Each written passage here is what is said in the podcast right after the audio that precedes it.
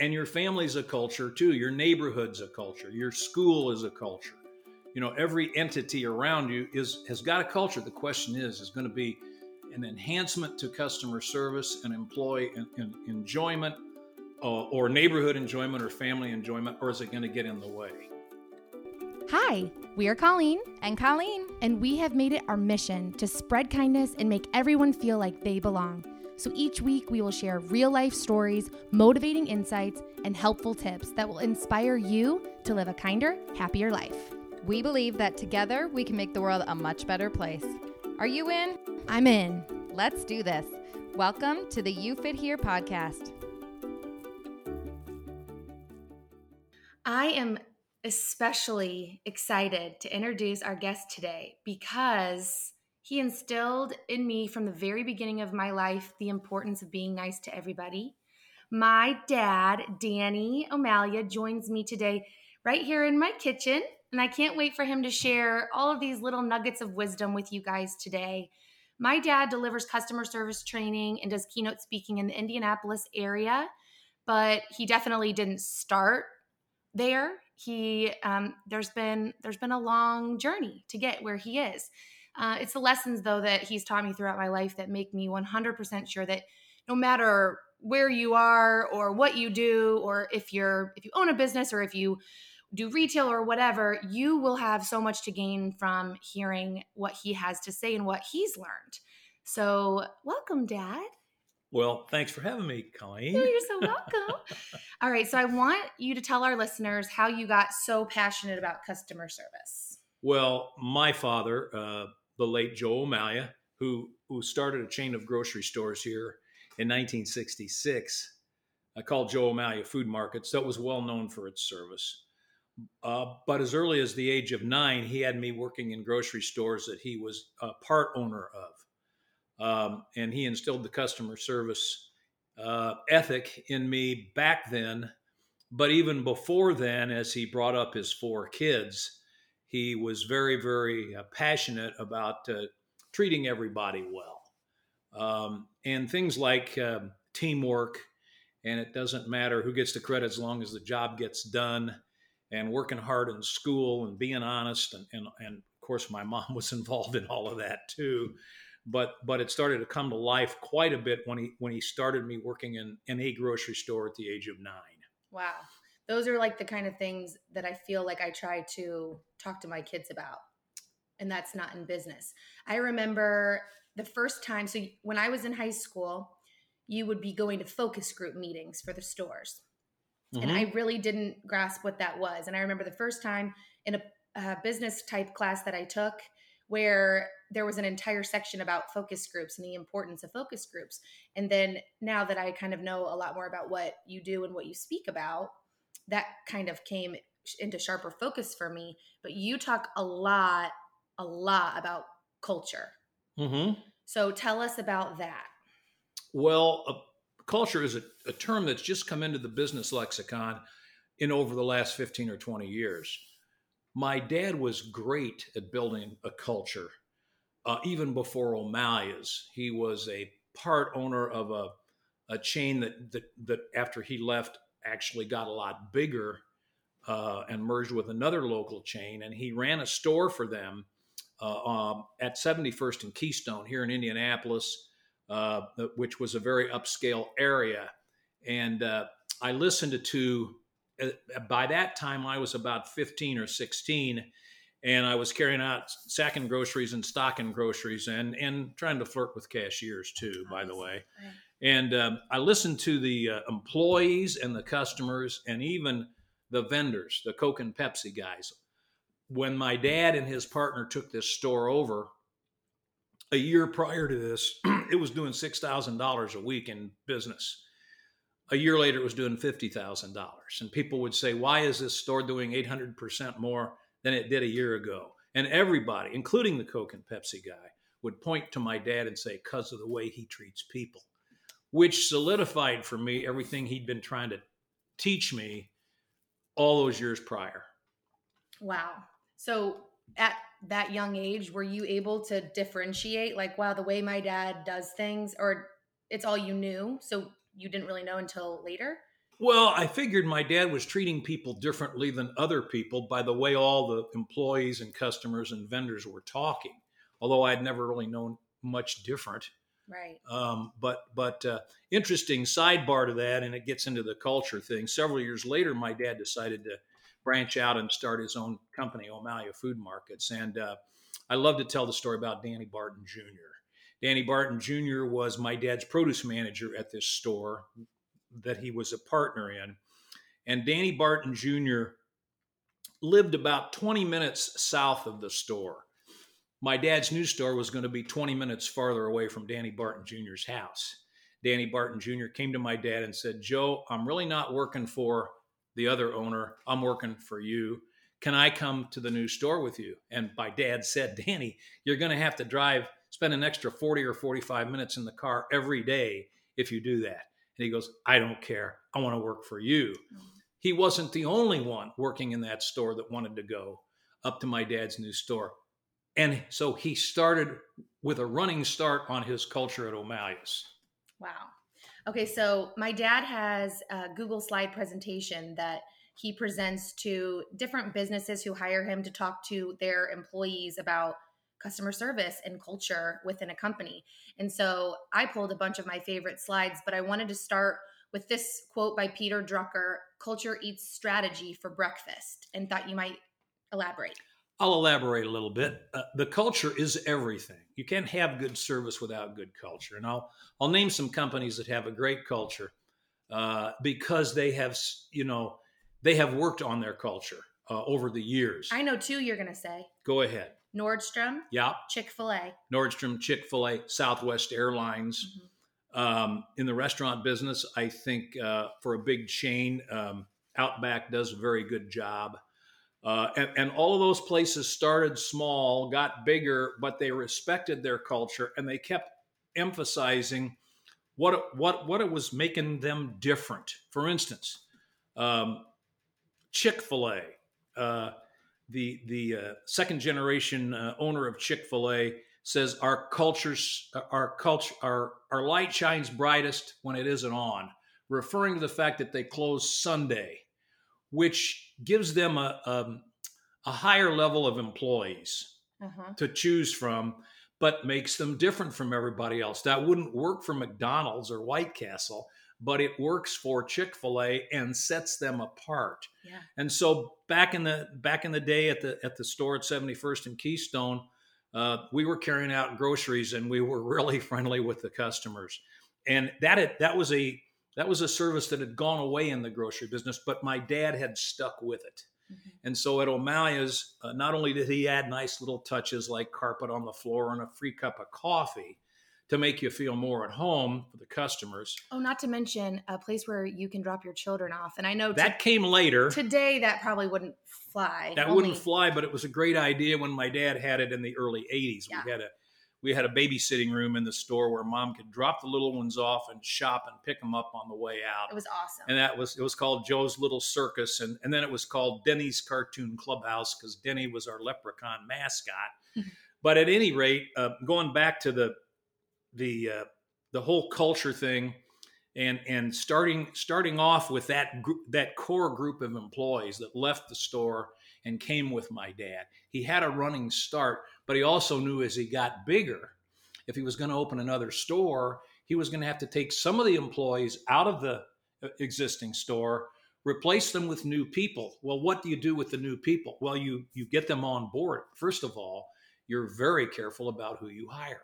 Mm-hmm. you hire people who you think will fit into your culture.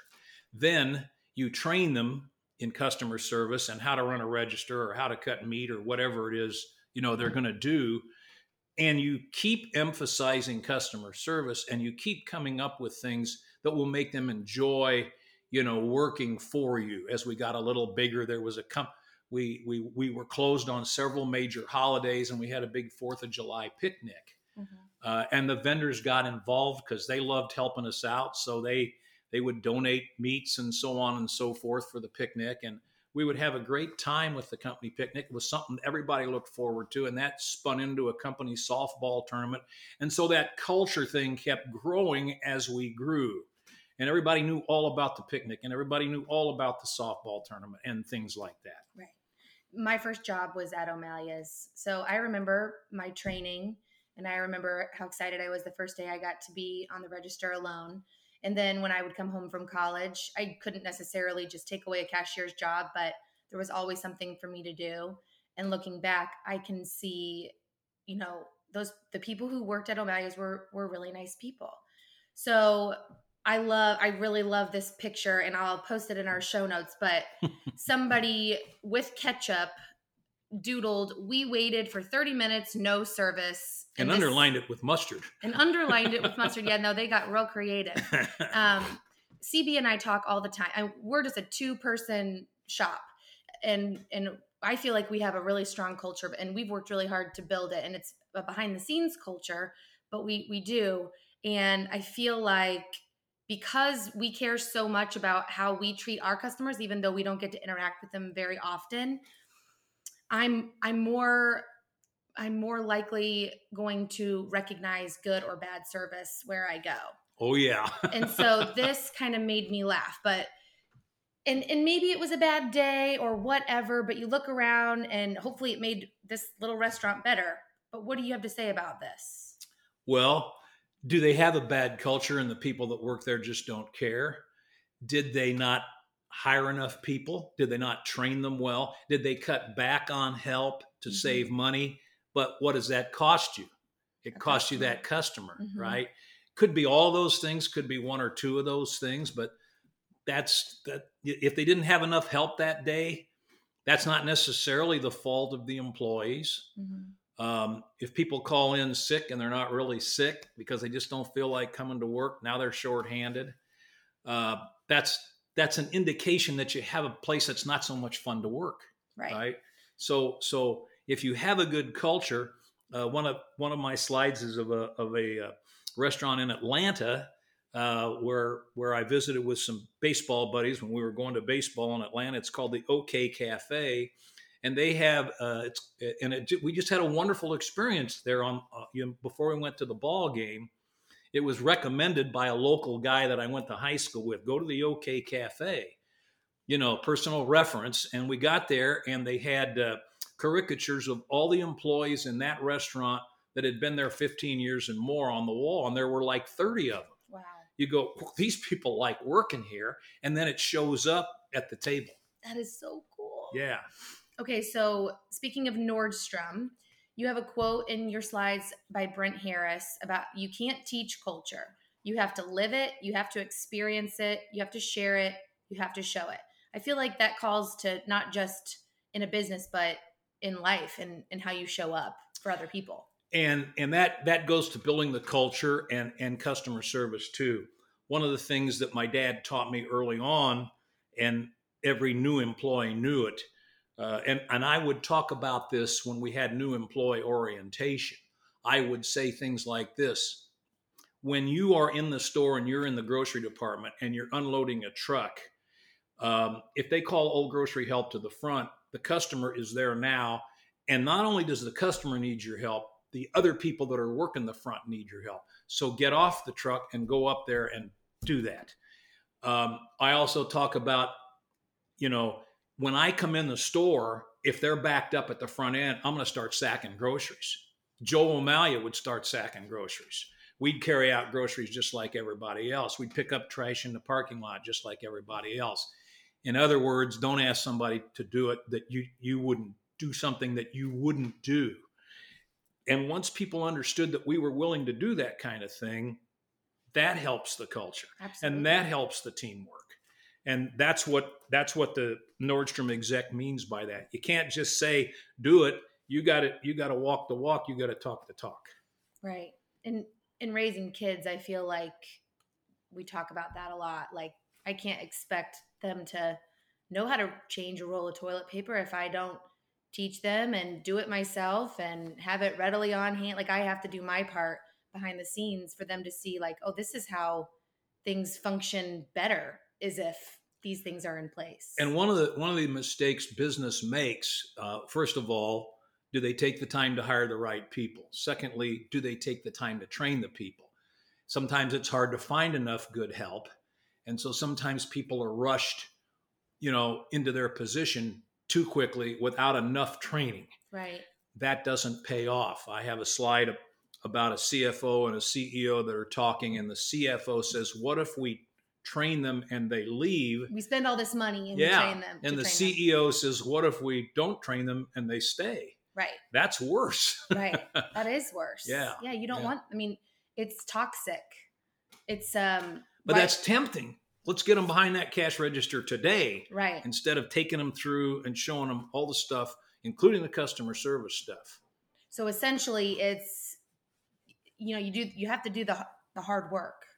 It exactly and, and and building a culture and maintaining a culture is hard work Mhm. it, you have to purposely add things as you grow like a new employee orientation or a focus group or Mhm. or any other number of things and you have to keep improving the product you mentioned the the, the, the babysitting room Right. that was an improvement of our product once we got to the point where we could do that Right. uh, and and once once we had we were building stores that were a little larger than the original store and the time was right right Mhm. uh, one of the funny stories that happened was i got a store from the store manager of the first store that we put the uh, denny's cartoon clubhouse in and he said well it finally happened uh, some lady has left her kid here too long and it turned out she had gone to play tennis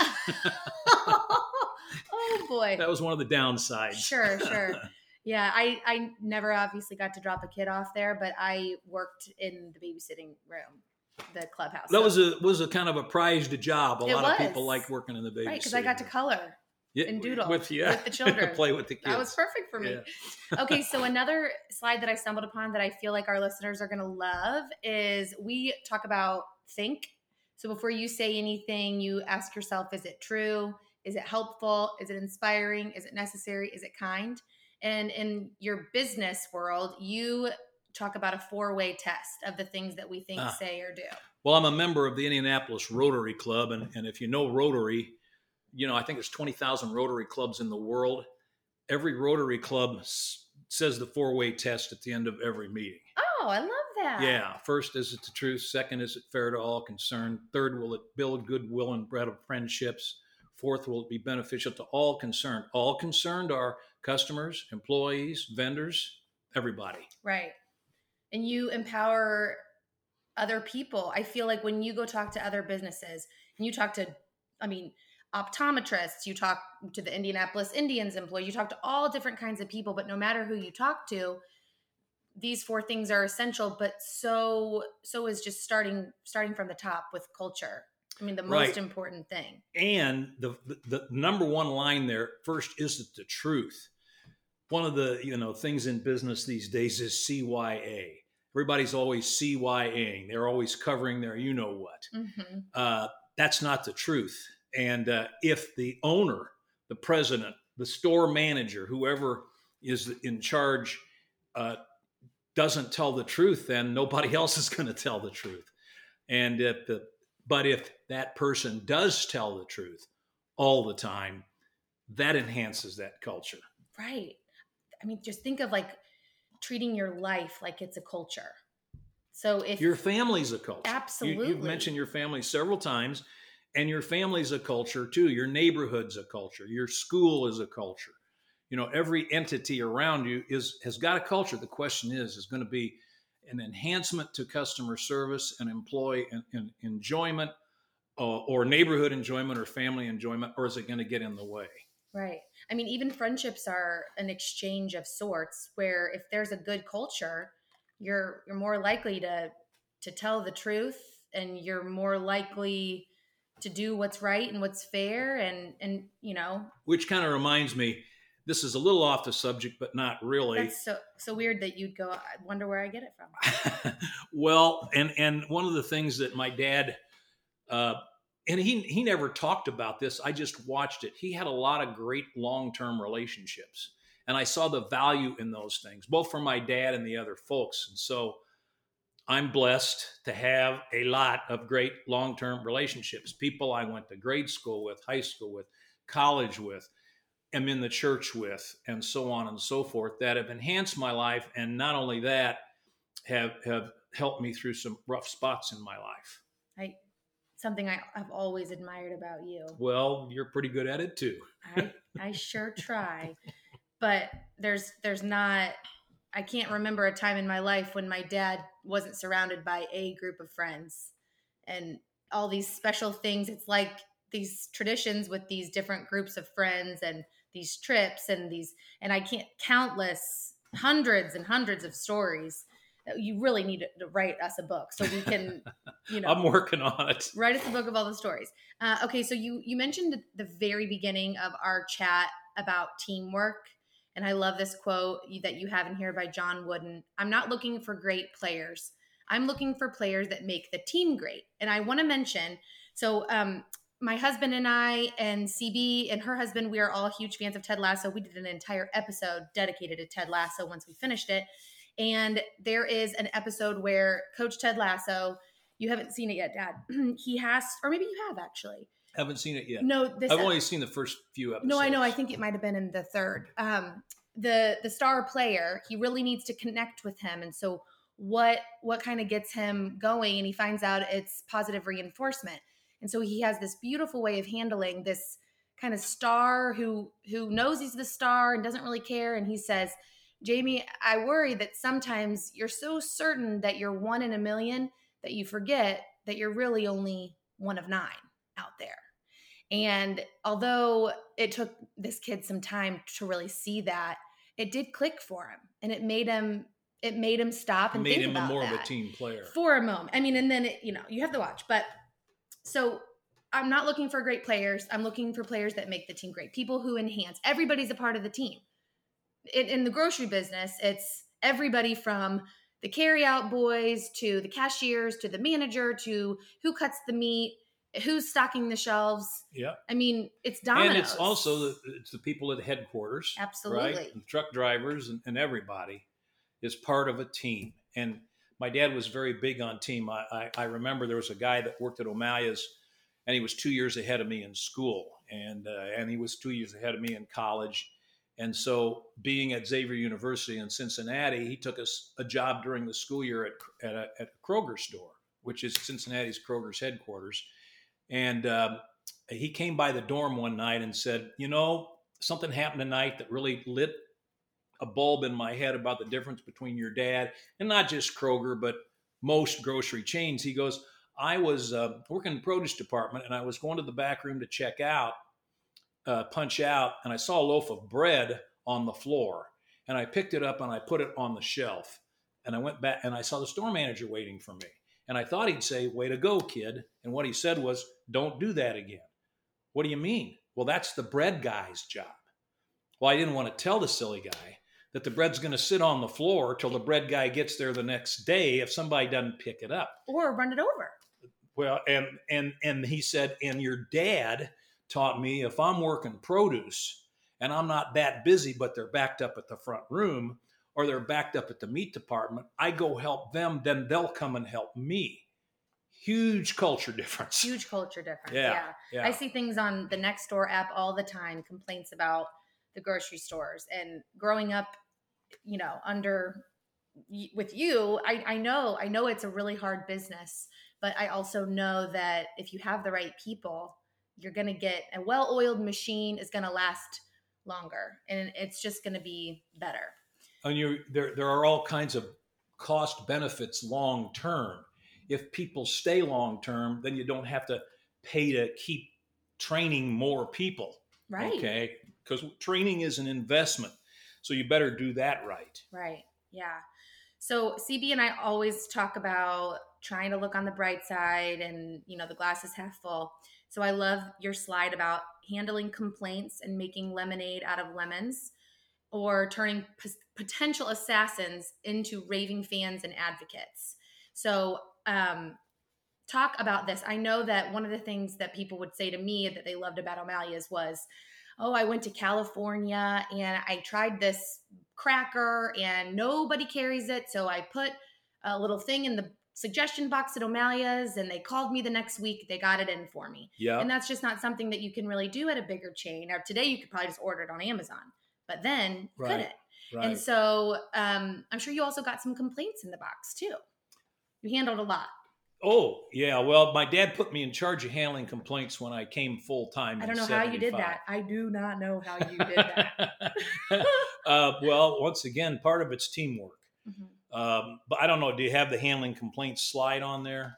I can pull it up. Well, it's it's not that big a deal to have the slide up there, but he emphasized to me that uh, he said uh, I, I taught high school English for six years and and junior high school English. In fact, let me tell you one story about my teaching, and I got this from my dad. So I was teaching seventh and eighth grade English, and uh, I had the kids sitting in alphabetical order. I, I was right out of college, and I had this one kid who was not a not a great student, but he didn't give me any trouble at all in class. But across the hall in the math class, he was raising holy Cain and driving the math teacher crazy. This was about a month into the into the school year of my first year of teaching, and I finally asked him why he was so you know easy to deal with in my class. And he was raising Cain with the guy across the way, and he goes, "You knew my name on the second day." He didn't know it till I started raising Cain, but he didn't use the word Cain. Sure. But you know what I mean I do. and so that my dad had taught me i i went home the first night i taught and i would say tall redheaded kid or you know um, short girl with with uh, with uh, with glasses. And i would i i by the third day i knew all 97 kids names. My dad had taught me to do that with his stores okay? Now handling complaints he told me at first you're going to hate the job because you know a complaint is seemingly a negative but he said like you you know like the slide says you can make lemonade out of lemons. You can make a customer like you better after he he or she has complained if you handle it right not only that they'll tell other people my god i this is back in 1975 now i wrote O'Malia's a complaint letter danny O'Malia called me in two days and he had the meat director on the line the next day and everything was solved people talk about that Absolutely. Right. And when when we get a complaint, it's not easy for us because we don't get that many. But generally, just the two of us, we can come up with all right, well, how do we want them to feel about this? Whether it was their mistake or not, because the customer is always right, as we've learned. And I can't think of a time when we haven't handled a complaint that it hasn't come back with at least a thank you so much for your attention to this matter or whatever and how good what a relief that is But but remember too that that that customer is going to tell other people how well you handle a complaint or how poorly you handle the complaint. well okay right? let's let's go through these you want to pick? Well, I'll pick my favorite one, which The- was these are my grandpa joe o handling complaints Yeah, my dad made me write. He says, I'm going to teach you how to do it. Write these steps down. So I wrote these steps down in June of 75. awesome And he said, You're going to practice this. He said, When I think you're good enough at it, you're going to teach the store managers this. okay And you're going to tell them one of your jobs is to try to keep the complaint from getting to me. Okay. But you're also going to tell the store manager, Look, if you need help with a complaint, call me and you won't get in trouble for it right my dad was always really big on finding somebody doing something right. So when later on, when I would take my clipboard into the store and I'd go, "Uh oh, the restroom's not up to snuff" or something on the you know on the report, I would also say, "Boy, the produce looked great," or I would uh, find somebody doing something right. Then they'll accept the criticism. I'll never forget. I think it's point number five. Yeah, return all calls unbelievably fast. Most calls back then were telephone calls. Mhm. Most complaints. Sometimes you would get a snail mail letter, hmm and uh, sometimes you'd run into a customer in the store who'd have a complaint. But most calls, most complaints were customer and were, were phone calls. Well, at any rate, he he said to me, uh, "I'm going to give you a quiz." He goes, uh, "You've been out to some stores and you come back and you've got three messages. One is from your wife. It does not say one of the girls fell off a slide and broke her arm. The other is one one of your Xavier basketball buddies about going to a game. The third is from a lady you never heard of. Which call are you returning first? And I said, That's a rhetorical question, right? he said she could have a complaint. She could have a compliment. She might be asking for a donation. Call her first. Okay. So in my last year, and some people in Indianapolis might know this, but in 2001, we sold our stores to a, a big regional chain called Marsh. and um, after a, a couple of years with Marsh, they put me in charge of handling complaints for the Marsh stores as well as the O'Malia stores because they loved how I was handling the complaints. And uh, they made a big announcement, a, a, press release. If you've got a complaint at a Marsh store or, or an O'Malia store, you call Danny O'Malia at this number.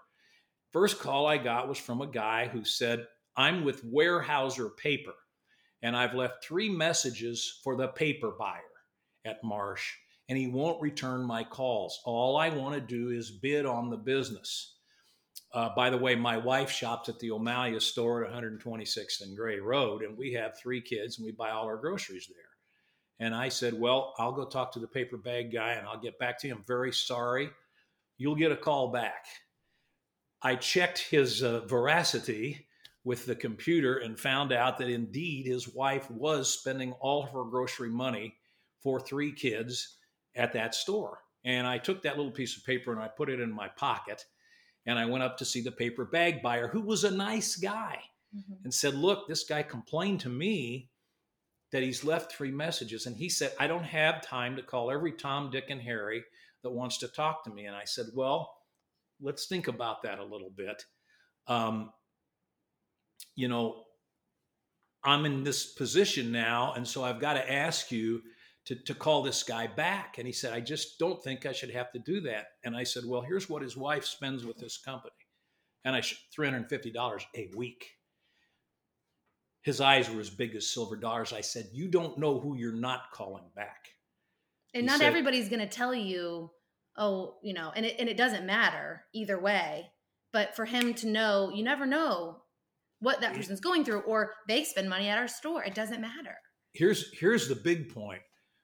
Marsh supermarkets didn't get to where they were with 70 Marsh stores, 37 LoBill stores, the biggest caterer in Indiana, the biggest florist in Indiana by not returning people's calls. But at some point, right. as they got bigger and the culture got more difficult to, you know, control, they lost it. Sure. That and that can I can see where that might happen. Or you feel like, well, I don't need to call that person back. We're big enough. You know, we don't need but but to stay alive.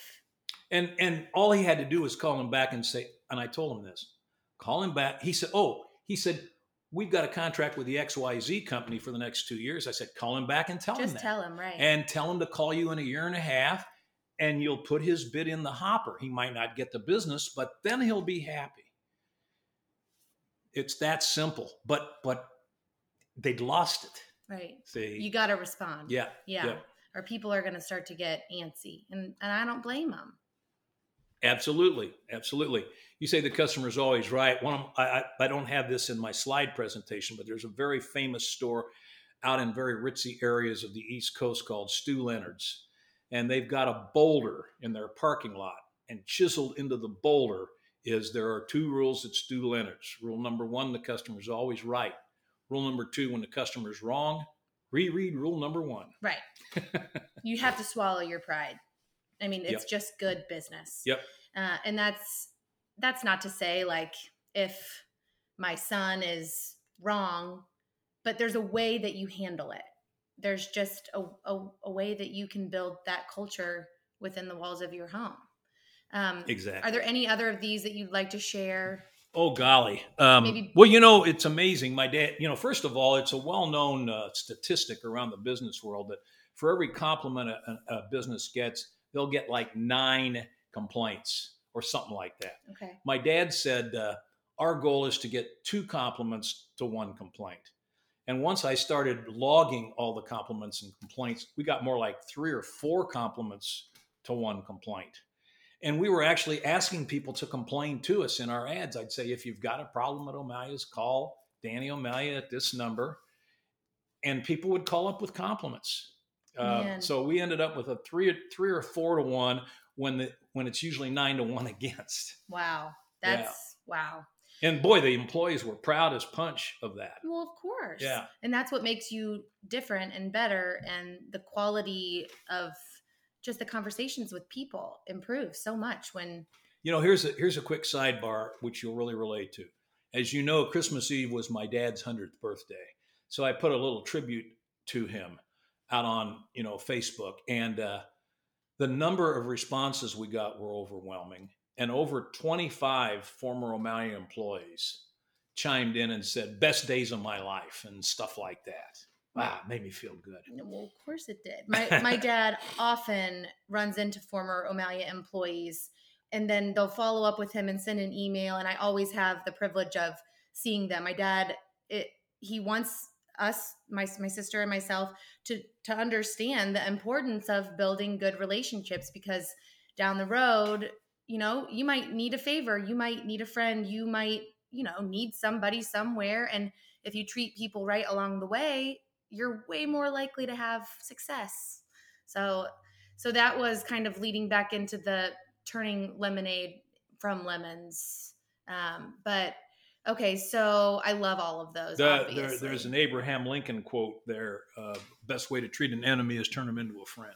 Yeah, I love right? that one too. Well, I love all the quotes in the slides. Um, I, I also one of your last ones, and this is kind of where we're going with this whole episode, but everyone can be great because everyone can serve. That's a quote from Martin Luther King. And uh, that, you know, one of the challenges in retail and the grocery business is, well, you know, let's what's the lowliest job there is? Maybe sacking groceries, maybe cashiering. Okay, those people need to know how important they are. You share your compliments with them. You post them on the bulletin board you let them know job well done, right? Uh, everyone can be great because everyone can serve. Um, I, I love to tell this story. And sometimes I end my programs with this story, but I've got three or four different great stories. So, John F. Kennedy, when he was president, is visiting NASA headquarters in Houston. Oh, I love this story. It is uh, so he's president from 1961 to 1963 when he was assassinated and he's touring it. And of course, they had computers as big as this kitchen probably in 1961. But here's Secret Service, and here's here's you know press that are that are accompanying the president. And he's going to this astrophysicist, and he goes here and there, and he looks across the room and he sees a guy sweeping the floor, and he he sees another voter. uh, and he says, "I want to go talk to that guy." And the guy's got a NASA golf shirt and khakis on, and he sees the president of the United States coming and he stands at attention and president shakes hands with him and says, uh, you know, what, what is your job here? And the guy said, Mr. President, my job is to help put a man on the moon. this is 1961 and 1963. And by golly, in 1969, we put a man on the moon. And it was partly because the guy sweeping the floor realized that was his job. Right. I just can't stop thinking about the culture that Ted Lasso builds for Richmond in the show. And now, if you haven't watched Ted Lasso, you really need to. But the, you know, it doesn't matter. Ted Lasso cares so much about this guy, Nate, who no one's never, ever, ever asked his name before. And like makes him feel important. He's like a student manager kind He's of the guy. The kit right? man, which, yeah, yeah. but like when you make people feel like they are a part of something greater, no matter what their job is, that's when people are going to start to realize their potential. Well, you know what? Here's a real life one for you, and you know this story very well. One of the most famous O'Malia employees of all was a guy named Kenny Newell, and he was a sack boy at the, at the 126th and Gray store. He had some kind of a brain injury as a kid, but he knew the birthday of every kid that came in the store, let's say 12 and under he would always have a stick of gum or a, lollipop or something for him and and the customers loved kenny. Well kenny knew that colleen was getting married and colleen and rita would go into the store and he'd ask about the wedding plans and he'd ask me about the wedding plans and i didn't really know much about the wedding plans at any rate. Uh, the week or so before the wedding rita says my god danny colleen got a check for $50 from kenny newell I go, wow. I mean, we invited store managers to the wedding, but but we couldn't invite all the sack boys. Uh, if I had one sack boy to invite, it might have been Kenny. At any rate, after the wedding, Colleen married, as some of you might know, a guy from St. Louis, and we had all the people from St. Louis come in, and we put goodie bags of Hoosier made products. I have one in my pantry. Yeah, like red gold tomatoes and stuff that's made in Hoosier land in their hotel rooms for all the people from St. Louis. We had a couple left over. He said, Why don't you take one of these bags up to Kenny? Oh. Kenny cried when I gave him the bag. Oh. Ah, that's culture. Yeah. And that's, I love Kenny. yeah. Kenny yeah. had a niece and nephew, maybe several nieces and nephews, and he would be so excited to take like with his change, he would let them pick something out of the vending machine. Do you remember that? Well, Kenny, Kenny would never pass a Coke machine without reaching in and seeing if there's any change yeah, there. Yeah. And in a year, of course, and he and he took some of his money that he made working for us too. Within a year, he had enough money to to buy his nieces and nephews, um, you know, their birthday presents. Yeah, that's what it was. Yeah, Oh, I yeah. Kenny, such a great guy. I wonder if we could get permission from Kenny to share one of the photos that was published of him. Anyway, Well, I'm sure you could just go up to uh, Broccoli Bill's. He, he works Oh, there. He does. Yeah, Oh my yeah. gosh. Okay. Well, maybe I'll go in there and ask him. Yep. Yep. Um, so your last slide, and this might not apply as much anymore because Uber has kind of knocked cabs down. But if, if you can, if you're listening, if you can just imagine a time when Uber didn't exist. well, it would apply for a Uber driver too, though. Well, sure. Right. Yeah, that's true. So this is from the book Raving Fans, uh, and it's a story about a cab driver who's sitting in the uh, cab line at the airport somewhere. Let's pretend it's Indianapolis, but could be anywhere. I think he was in New York City. Could be. I don't know. Uh, at any rate, that's a long wait sitting there doing nothing. And he asked himself, what can I do to enhance my business? And he decided, I had one idea. I'm going to clean my cab cleaner than any cab's ever been cleaned before. But that's the only idea he has at first. This guy is his own culture. Okay. He Mhm. owns the cab, just like a Uber driver would today. He said after about a month, three or four people said, This is the cleanest cab I've ever been in. Do you have a card? He goes, I should get some business cards made. So he goes out and gets some business cards made, but he also goes, I'm on to something. So he uh, tells the client that gets in the car at the airport, Hey, um, some people like to know if the Pacers are playing or the Symphony's playing, or is that shrimp cocktail at St. Elmo's what it's cracked up to be? Some people want me to shut up. So you got a choice. We can either talk or I'll shut up. People seem to appreciate that. More and more people are asking for his card. He then puts a the daily newspaper, a, a, a Sports Illustrated, a Time magazine, where people can read them if they want that. Mhm. Then a little time is passing. He sets his radio to the 18 different stations. He says, or you can listen to any kind of music or news or sports talk you want, giving them all these choices. The final straw was the coup de grace was he buys a styrofoam cooler, fills it with bottled water, and offers the bottled water. And he says, I don't sit at cab stands anymore. I book appointments Right. that's a one man culture improving his culture improving his service and he doesn't have to sit at cab stands anymore Which is probably every, you know, I mean, that's everybody's dream. You, you want to set yourself apart. And really, the secret to doing that is, you know, how do you want to make people feel? And, and then start to kind of build on that. And I think that's such a great lesson just to live by. it goes back to people don't know care how much you know until they know how much you care which is something that my grandpa always used to say and something that I always loved. You have so many examples here of, of amazing amazing quotes and and just relationships that have been built over the years and I love this quote by Mary Kay Ash and you kind of mentioned something like this and I thought to myself did you know the quote before you sort of felt you know like the secret of my business. This is the quote. The secret of my business was hiring nice people and then allowing them to be as nice as they can be.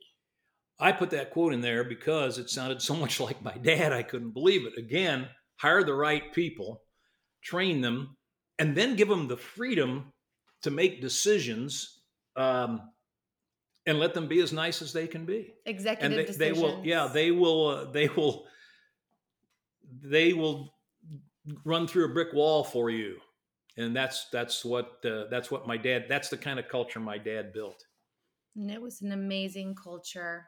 I I always loved my time. I I didn't like having to park really far away on cold days because That that was part of the culture. I know it was, and, I know that that's it where was- Joe O'Malia parked too. Right. Yeah. I mean, when you get to the heart of things, when you get to know what makes people happy, what makes people tick, what what makes things run, it's not easy to do that's why it doesn't get done very often. You because know, yeah, people don't want to put the hard work in.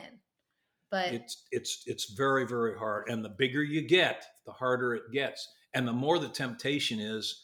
We're so big, we can forget the the little the, guy, the, the, the yeah the less important things. Yeah, yeah, and we can rush people in behind that cash register. We have to. We don't have time. No, that you don't have time not to do that. Right. Do that. Do it right before you put that person out there with your employees and your other your customers and your other employees too. Right. They're counting on that new person. When when it was just O'Malia's, you visited every O'Malia store once a week. At least. at yeah. least once a week. And that was something that people couldn't believe.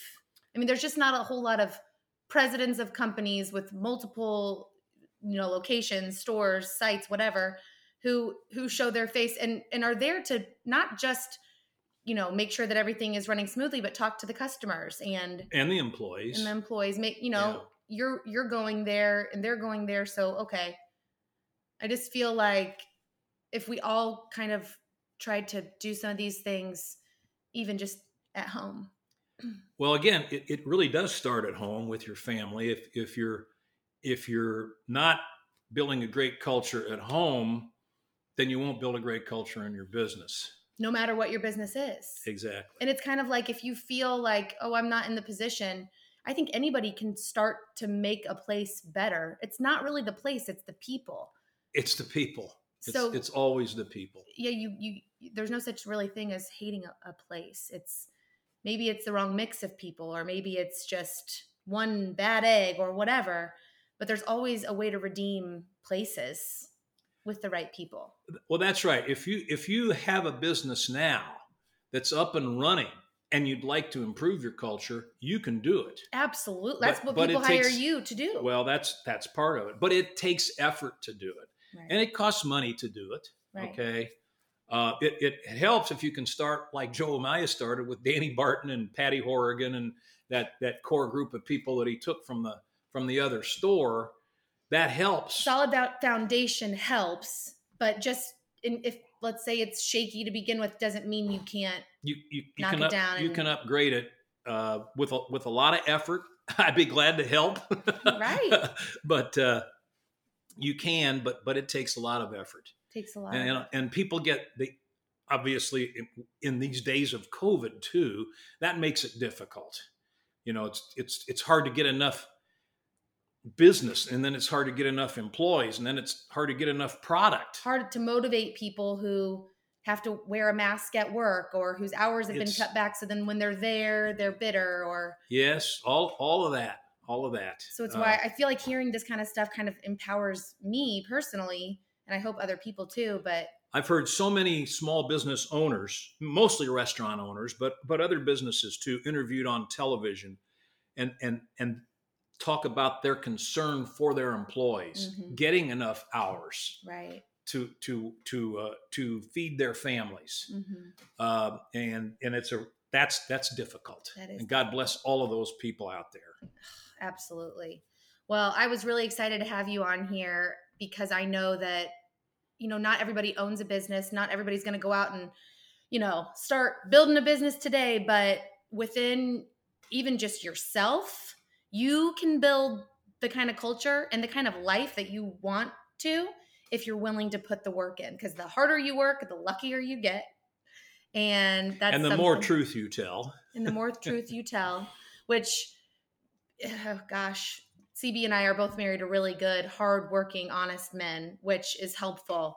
But everybody deserves to to be told the truth, even if sometimes the truth hurts. But when aligned with how how it, the truth is presented, and if it's going to help inspire you, there's always a way to make lemonade from lemons. there you go. There you go. There you go. Okay, well, thank you for coming on the show, Dan. Well, you're welcome, and happy New Year, and God bless everybody. Yes, and I will um I'll put you know how you can reach out to my dad and where you can follow along. He does a radio show here in Indy called Indy's Trusted Servant. So if you're interested in learning more, he interviews all kinds of people who he admire, whom whom he admires. Yes, whom he admires. Whom Very he good, ad- thank you Colleen. so much. Yeah, I'm an old Uh, English teacher. She- uh-huh. She's always she's always you know worried about that. I am always worried about that. Um, but and so obviously people who you could benefit from hearing from as well. If if I say if you admire them, then I likely admire them too. I'm going to interview you soon. I know, I can't wait. Okay, cool. All right. Well, everybody, thanks for tuning in. And CB and I will be back next week with something ultra inspiring and five star worthy, no doubt. bye bye. Bye, everybody.